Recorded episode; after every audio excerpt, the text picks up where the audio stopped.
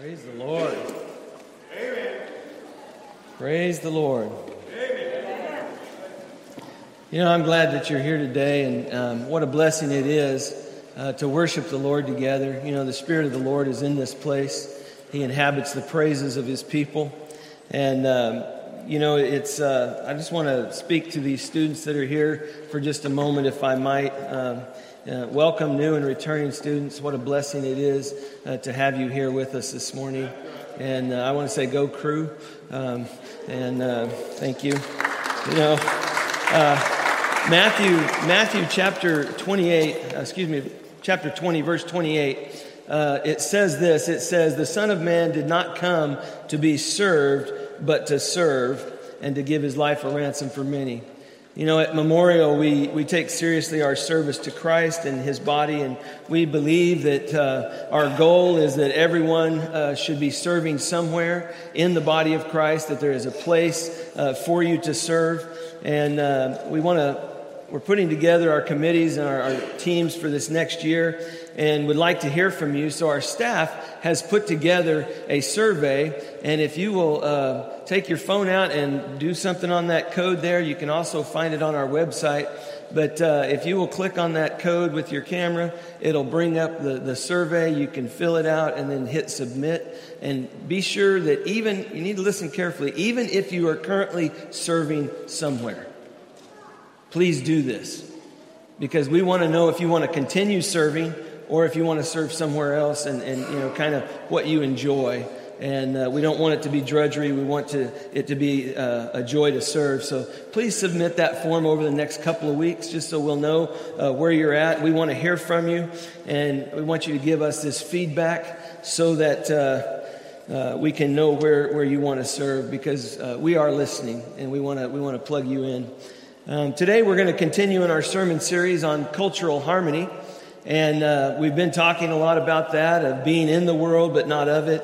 And today we're going to look at God, what God's Word says about caring uh, for widows, orphans, and aliens. And uh, when I say aliens, I'm not talking about extraterrestrial, okay? I'm, I'm, talking about foreigners, I'm talking about strangers in our land, uh, that kind of thing. And so we are blessed to live in absolutely the greatest country in the world even with all the junk, even with all the division, even with all of the things that we are going through right now currently, we live in the greatest country in the entire world. And what a, what a blessing it is. And the Bible says that to whom much is given, much is required. And so just understand that this morning, if you feel challenged uh, by this message, you're supposed to. To whom much is given, much is required. Okay? Liberal and progressive ideologies and conservative politics and, and religious thinking and national affiliations, all these different worldviews are, are aggressively competing uh, these days across news sites, social media, uh, policy chambers, office cubicles, really across the, the fabric of our lives. All these different worldviews come flying in towards us and we're bombarded by it. Even in this room, we're not immune. But you know, it's nothing new. Because differing worldviews have always competed and polarized groups throughout history. You know, as the worldviews continue to polarize, they're also hardening our listening skills, and, and it causes us to grow deaf on all other viewpoints. And so, with all the love and the compassion that I can give this morning, understand we live and we need to be extending grace to others, especially as believers. Don't be upset when lost people act like lost people. But as believers in Jesus Christ, we need to be extending grace to others. And you see, our culture is losing the ability to disagree respectfully and to walk away in friendship. And so, as we, as we see this, um, as followers of Jesus Christ, we have experienced extraordinary, exceptional grace. I know I have because I've been forgiven of my sin. That Jesus Christ, as He died on the cross for my sin, He bled out and died, and he rose again so that I would not have to pay the debt for my sin. I got something I didn't deserve. We all did. We all received this exceptional grace. And now we live with a worldview that includes tremendous grace. And, and towards others, we must be filled with and live in grace. As I said last week, I'm not a politician. I'm not an activist. People want to paint you into one camp or another. I'm not a comedian. You know, I might tell a joke now and then, but they're usually groaners. But I do love Jesus Christ. Amen. And I'm a preacher called by God, and my job, my purpose this morning, is to proclaim the Word of God to this generation, even if it may not be popular. Many times the Word of God is not popular. So, the truth about God and His Word is really what matters to me. And I, I just want to begin with a word of prayer, if I might. Would you pray with me? Loving Father, I thank you for each one that is here this morning. Thank you for waking us up. Thank you as we worship your Son Jesus, as we lift up His name. And Father, your word says that, that you inhabit the praises of your people. And so we know that you are here with us. But merciful God, we must confess that we've not loved you with our whole hearts. We've failed to be an obedient church. We've, we've have not done your will and we've broken your laws. Father, we have rebelled against your love and we've not loved our neighbor like we should. We've not heard the cry of the needy. Forgive us, Father, we pray. Guide us as we study your word. I pray that you would free us to love you in wholeness of heart and in obedience. And Father, to do the things that you care about and that you desire us to do and to be a part of. Father, thank you for loving us. Thank you for guiding us. Holy Spirit, you are welcome in this place. And it's in Jesus' name that we pray. Amen. This morning, um, let's just say that you're driving down the, the road and you come to this intersection. You're, you're stopped at an intersection. You're sitting there in your car, and someone is standing there next to the, the road with a sign that says homeless, please help. We've all seen it. And I ask you this question what is your first thought and what is your first action? You see, because we all respond in some way, to not respond is a response. And I, I, I, think that when we see that, sometimes we, we pass judgment or we, we, we don't help or we look the other way. And we're guilty of, of having an abundance, but we don't want to take the time to reach out and to do something that maybe God is calling us to. Let, let me press the issue just a little bit further.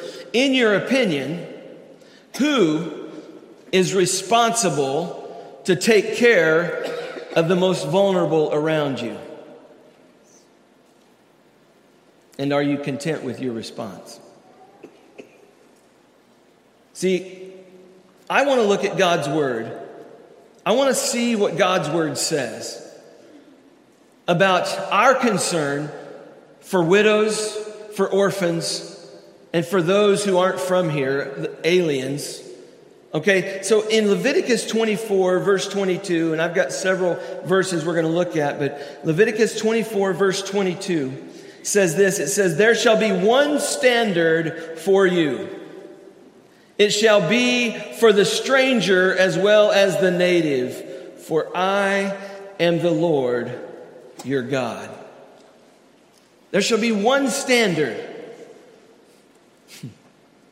See, we hear a lot these days about social justice. We hear a lot about immigration. We hear a lot about equality and access to resources. About justice and injustice. And we hear a whole lot about our rights, but things are strangely silent when it comes to our responsibilities. You know I'm right. You know what I'm saying is the truth. We don't hear a whole lot about what our responsibility is. What we don't hear much about is biblical justice. Who's talking about what God says justice is? I mean, what does God have to say about widows and orphans and aliens? In Exodus chapter 22, verse 21 and following, it says this God says, You shall not wrong a stranger or oppress him, for you were strangers in the land of Egypt. You shall not afflict any widow or orphan. You can afflict, excuse me, if you afflict him at all, and if he does cry out to me, I will surely hear his cry, and my anger will be kindled, and I will kill you with the sword, and your wives shall become widows, and your children fatherless. It's pretty strong words from God. Look at Deuteronomy chapter 24, verse 17. It says, You shall not pervert the justice do an alien or an orphan, nor take a widow's garment in pledge. But you shall remember that you were a slave in Egypt, and that the Lord your God redeemed you from there. Therefore, I am commanding you to do this thing. When you reap your harvest in your field and have forgotten a sheaf in the field, you shall not go back and get it. It shall be for the alien, for the orphan, and for the widow, in order that the Lord your God may bless you in all the work of your hands. And when you beat your olive tree, you shall not go over the boughs again. It shall be for the alien, for the orphan, and for the widow. When you gather the grapes of your vineyard, you shall not go over it again. It shall be for the alien, for the orphan, and for the widow. You shall remember that you were a slave in the land of Egypt. Therefore, I am commanding you to do this thing. I mean, this is the word of God. This is huge because so many times we think it's just about us. But that's not what God's word says. We need to lift our heads. We need to lift our eyes. See, even the prophets of, of ancient Israel were clear. Israel was to show generous concern for the weakest and the most vulnerable in society. See, in the language of their day, the weak and vulnerable were identified in three groups the widows, the orphans, and the aliens. The, the, those uh, refugees, the, the resident non Israelites, those aliens, the strangers, if you will, the foreigners. But you see, these groups, they had no right to own land in Israel. They had no claim on the land and therefore they were marginalized economically. They were marginalized socially. They were marginalized politically. And they had few legal rights and even fewer economic rights and no political standing whatsoever. So whether it came to a time of an economic boom or whether it was a time of, you know, a, a bust, these groups were the first people to be tossed in the dumpster like garbage. They were the ones who were uh, subjected and, and oppressed by society because they were the first ones that couldn't hang with the rest of the people. Even in the best of times, daily life was, was precarious. The widow, the orphan, the alien, they would be the first one to starve. They would be the one who was prosecuted, the first one to be prosecuted for minor offenses. And they would definitely and ultimately be the first ones to die. Hey, they're not an Israelite. Why should I care? Sometimes people have that attitude today. They're not an American, so why should I care? See, the prophets such as Amos and Micah and Isaiah, they were sensitized to the plight of these groups. And, and, and because they preserved in Israel's memory their stay in Egypt, where they were, if you remember, the Hebrews themselves had been aliens. They had been sojourners there. They traveled through there. They, they became slaves to the Egyptians. they were without legal standing. They were the lowest economic and social and political class in Egypt. The Hebrews, they were the disposable people, if you will. Their life was hard, their life was violent, and their life was hungry. And God is reminding them don't forget where you came from. Amen. Don't forget what I did for you. Don't forget that I heard your cries and I came and I rescued you out of that.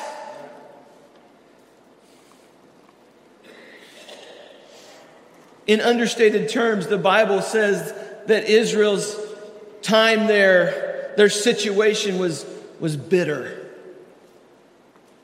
But notice the character of God. Notice God's character. I mean, alongside the collective memory of this hard slavery in Egypt, the prophets also preserved the memory of the Lord's attention to their cries for those that were oppressed and powerless and hopeless slaves in Egypt. Israel learned that God hears the cries of those who are marginalized and those who are oppressed. This became one of Israel's first confessions about the character of the Lord their God. I mean, Moses reminded Israel in Deuteronomy 10, verse 17 and following, it says, For the Lord your God is the God of gods. He's the Lord of lords, the great, the mighty, and the awesome God who does not show partiality or take a bribe. He executes justice for the orphan and the widow and shows his love for the alien by giving him food and clothing. It's the fundamental character of God to protect and love these from these groups the, the widow, the orphan, and the stranger in the land. In other words, God's character is evident in this divine concern for those who are vulnerable, those who are down and out, those who are easily oppressed. And for its part, Israel, as God's chosen people, was really to embody God's concern. They were supposed to embody that. They were supposed to live that out. They were supposed to be the, the physical and visible representation of God's character in the world so that they could be a blessing to all nations, a light to all nations. For example, every third year, the entire tithe was to be set aside to provide for these groups the widows, the orphans, and the aliens. The Sabbath rest was to be granted to slaves and aliens along with others. And part of the harvest was to be left in the fields to provide food for the poor. And justice was to be executed for the widow, the orphan, and the alien. Deuteronomy 24. So in this, in this book of Deuteronomy, there's a definite tilt in God's favor towards those who are most vulnerable. And just in case you haven't got the message yet, it says, All that deny justice to the widow, the orphan, and the alien are cursed. All who deny justice to them. See, what the scriptures proclaim is that Israel, as the people of God, they had a vocation, they had a, a calling, they had a job. They were called by God to be a community in which the weakest, the most vulnerable, and the easiestly consigned to the garbage heap of society are to the, be the recipients of special attention. Oh, we all like to feel special, don't we? See, God's looking out for those who are less fortunate, those who have had a hard, uh, violent past. They're to be protected and provided for and sheltered.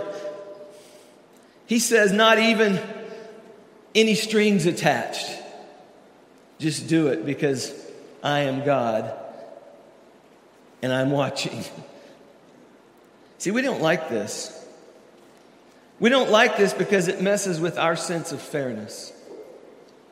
We feel like somehow maybe the guy at the intersection he got that way on his own. That somehow he deserves what he's got. But what we fail to realize is that reason that we have what we have is because we are blessed by God. You don't deserve anything that you have.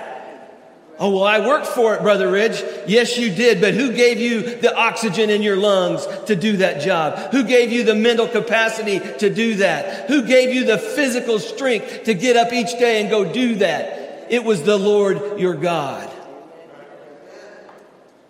We don't deserve anything that we have. I'm not even going to put aside the fact that Jesus Christ died for you and he died for me. Even while we were sinners, even when we didn't know we needed Jesus, He died for us. Even when we hadn't a clue that what we needed was Jesus Christ, He went to the cross, He took our sins, and He died so that we could be redeemed for all eternity. You and I did not deserve that. But we're the free recipients of that.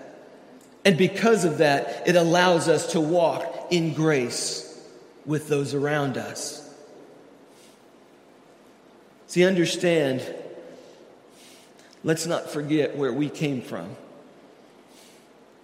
Let me mention identity and vocation here. The tragedy is that Israel did not live up to this vocation. They didn't do what they were supposed to do. And the prophets made that abundantly clear. For the prophets said, this isn't a side issue. This isn't something on the periphery. This is something that should be a main focus. It should be the, the, the main core of our identity and our vocation. But you see, Israel's amnesia from where they came from. They forgot who they were and who they belonged to. They forgot where they came from. They forgot their own experiences as slaves in Egypt. And they also failed to recognize the deep commitment of God to those who are marginalized, led to the oppression of the poor and the dispossessed. In other words, they began to oppress those in their society who were weak and vulnerable, both Israelite and non Israelite. See, according to the prophets, this was endangering Israel's covenant with God. And this is huge because they were God's chosen people and He called them out and He chose them to be a light to the nations, to be different from the pagan nations around them, to honor God and to do what God asked them to do. And they failed to do it. And it was the warning that Amos gave, and he sounded when he, when he confronted Israel. In fact, the overwhelming mistreatment and disregard for Israel's weakest compelled Amos to announce God's judgment. The end has come upon my people Israel. Amos chapter 8, verse 2. See, it was this injustice that prompted Isaiah to sing a song of parody, a love song concerning Israel's vineyard, the Lord's vineyard, Israel, and, and, and that ends with the promise that the vineyard itself will be destroyed. See, many people today, they, they discount God's word as being old fashioned or not applicable for today. Well, that was written a long, long time ago. And they, they count it up and, and they, they, they, they act like it's, it's something old fashioned, but so that we don't dismiss this simply as some Old Testament mumbo jumbo. These are God's words. Amen. And God's words stand forever. Remember also that in Luke's gospel, Jesus introduced his mission with the announcement that the Spirit of the Lord is upon me to bring good news to the poor, to the imprisoned, and the sick. And that according to Luke, Jesus spent the vast majority of his time in his ministry among those who were marginalized. It was to the weak, it was to the poor, it was to the sinners that Jesus devoted much of his attention. And it was these same disenfranchised people who responded most readily to the gospel. it was these kind of people that responded most readily to the gospel. See, we don't have a problem. the problem that we have, I should say, is love. We don't love others like we love ourselves. When we read Luke with eyes open to the social status of those Jesus interacted with, we learn that his ministry was largely directed toward those who had little influence or wealth in the community of his day. So I ask the question are they, are they others or are they our neighbors? Are these groups of people that we're talking about those most vulnerable, those that are weak, those that are poor, are they other people or are they our neighbors? But what does all this have to do with us as a Christian? See, I think the general tone of Scripture compels us to recognize that Christian concern for the most vulnerable in our world is not peripheral, it's not a side to our faith, it's not an optional upgrade. It's what we do, it's who we are. Instead, it's the very foundation of our Christian faith that leads us to active concern. See, people would love to have a salvation, a salvation that didn't cause you to have to change your lifestyle. Now, let me just add Jesus to my life and, and everything is good. But that's the rub. I mean, you run around evangelizing people simply on the basis that they can take Jesus and they can go to heaven when they die, you're going to get a lot of takers. But when you start talking about a transformed life, when you start talking about caring about what God cares about, when you get active in the things that God is doing in our world, it'll transform your life. We don't want transformation. All we want is cheap salvation. But there's no such thing as cheap salvation. There's no such thing as cheap grace. See, when you bring people to the responsibility to live in service and obedience to the Lordship of Jesus Christ, you're going to get a lot of people who run away. Who say, Leave me alone, preacher, don't get in my head. I got my life figured out and I don't want anybody messing with it. But the reality is, is Jesus didn't come in just to jump on board with you. Jesus came in to take over. He is the Lord of Lords, the King of Kings. So you're going to get a lot of people who run away because they want to be in control. They want to be the boss because we are a nation of control freaks. But you see, a core of our mission is found in our service and advocacy for the widow, the orphan, and the alien among us. If we neglect the poor, and hear what I'm saying, I'm almost done. If we neglect the poor, our worship, our worship and our piety, our sense of, of, of, of righteousness with God, our piety will ring hollow, just as Israel's worship rang hollow in the time of these prophets Amos, Micah, and Isaiah. So we need to ask ourselves today who are the widows, the orphans, and the aliens in our society? Who are the most vulnerable and who are marginalized and most easily marginalized in our society? We may see them as outsiders, intruders, or others. But look at the language that we as a society use. Look at those who are often viewed as being a little less human. Listen for language that strips them of their dignity as human beings. Because it's these people whom God views with special concern. And so should we. See, what we learn from the Bible is that the quality of our society is not judged by its wealth.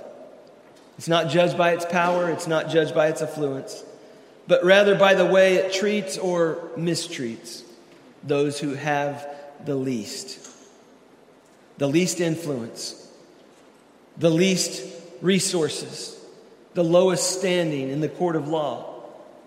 See, according to Jesus, we will be judged by how we deal with the least of these. In Matthew 25, he makes that pretty clear. You see, our worship and our praises to God sound like clanging cymbals when our neighbors are hungry, they're homeless, or they're incarcerated. Oh, yeah, we can praise God. We can praise God. We can praise God that we're not like them. But by the grace of God, there go I. Apart from God's grace, that's me. And we need to have grace to extend to them when we see them, when they come before us, when we recognize what is going on. And if the prophets are to be believed, if Jesus Christ is to believe, be believed, a society that mistreats its widows, orphans, and aliens will not endure. God will not allow it. Because it is the character of God to care for those most vulnerable. One last scripture and I'll be done. James 1 26 and 27. It says, If anyone thinks himself to be religious and yet does not bridle his tongue, but deceives his own heart, this man's religion is worthless. Pure and undefiled religion in the sight of our God and Father is this to visit orphans and widows in their distress and to keep oneself unstained from the world. See, if our tongue is not controlled. Let me say that again. If our tongue is not controlled, then our religion is in vain.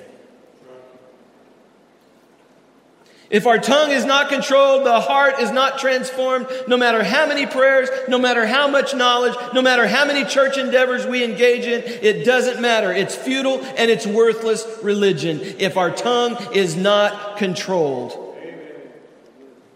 See, people can spend their life in a religion that's absolutely useless, absolutely futile, accomplishing nothing. And religion that doesn't transform the heart is a useless religion.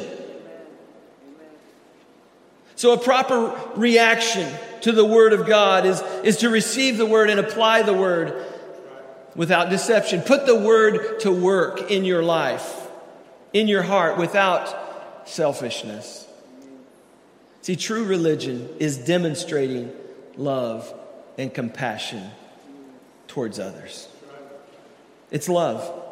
That's it. It's loving your neighbor as yourself. It's loving God with all your heart, soul, mind, and strength. It's loving your neighbor as yourself.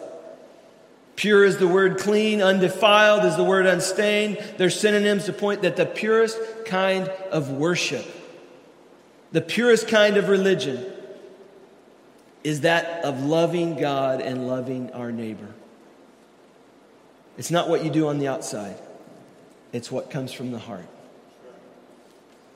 I mean, Jesus said in John 13, By this all men shall know that you are my disciples if you have love for one another. But understand this it says pure and undefiled religion in the sight of God, our Father. You see, it's God's evaluation. The genuineness of our religion, of our worship, is determined by the opinion of God. In other words, it's what God thinks that counts, not what I think. Because on a good day, I can be pretty pious, I can be pretty religious, I can be pretty holy, and you can too. But it's God's opinion of your life that really matters. So, some application here.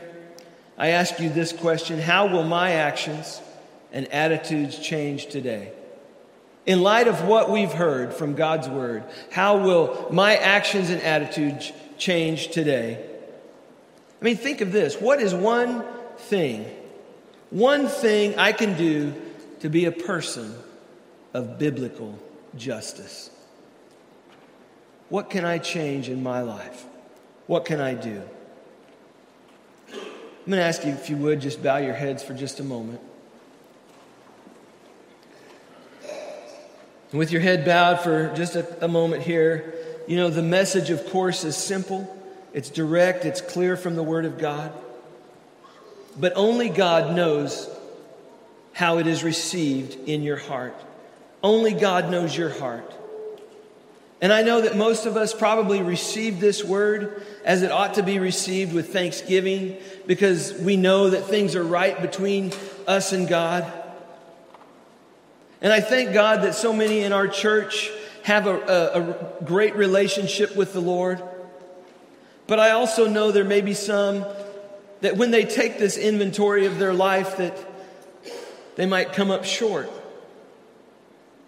But I want to encourage you don't guess at it. If there's any doubt, any doubt at all, open your heart up to the Lord. Open your heart to Christ. Invite Him in.